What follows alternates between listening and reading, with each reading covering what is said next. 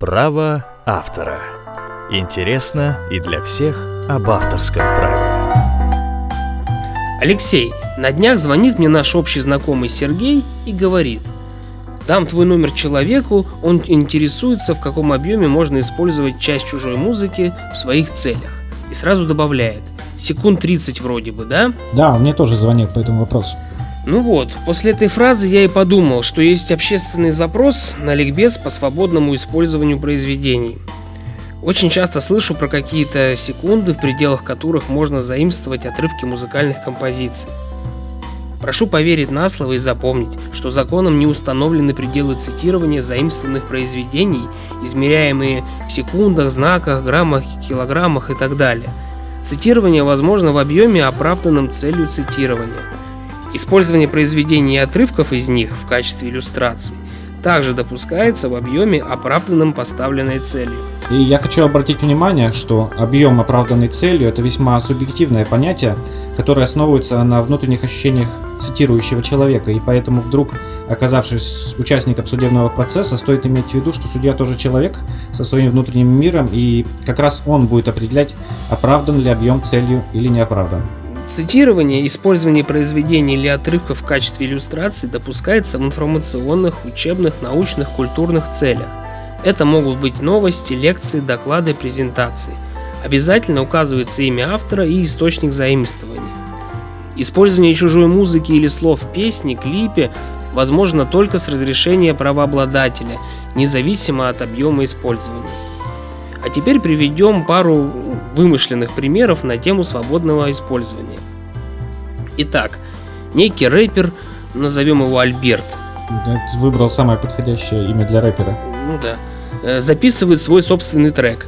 Но в припеве решил использовать музыкальный фрагмент из известной композиции, скажем, ну, того же Ромы Зверя или Рэя Чарльза, неважно – в этом случае рэпер Альберт нарушит исключительное право правообладателя заимствованной композиции, если, конечно, предварительно не получит разрешение на использование произведения.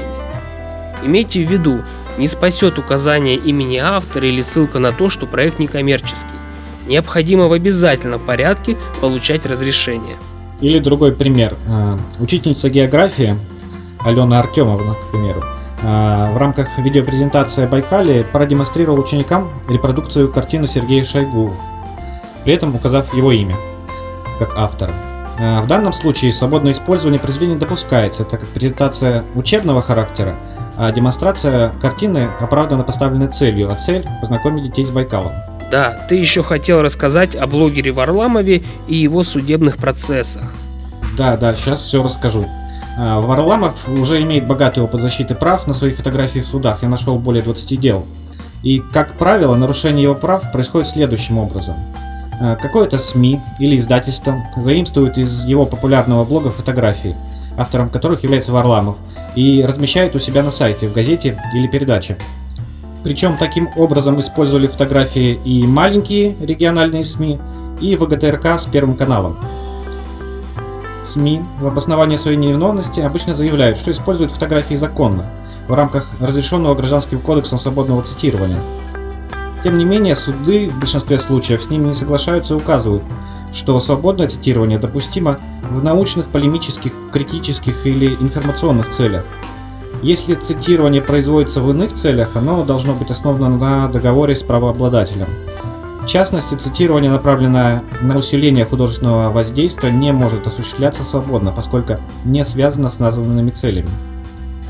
Суды считают, что под цитированием понимается дословное повторение какой-либо части именно текста, а не иной графической формы, там фото или видеоизображение. И таким образом использование фотографий полностью выраженных в графической форме не является цитированием, поскольку фактически они использованы в качестве иллюстрации к статье, что допускается только в учебных изданиях. И кроме того, каждая фотография, принадлежащая блогеру Варламову, э, содержит небольшую надпись, где указывается автор. Так вот, в ряде случаев с размещенных фотографий была удалена информация, идентифицирующая фотографа как ее автора, то есть его имя и фамилия. Удаление или изменение информации об авторском праве не допускается, на что также указывают суды при вынесении судебных актов. Что ж, будем прощаться. С вами были Борис Кузнецов, и рэпер Альберт. Всего вам доброго, здоровья и хорошего настроения. Право автора. Интересно и для всех об авторском праве.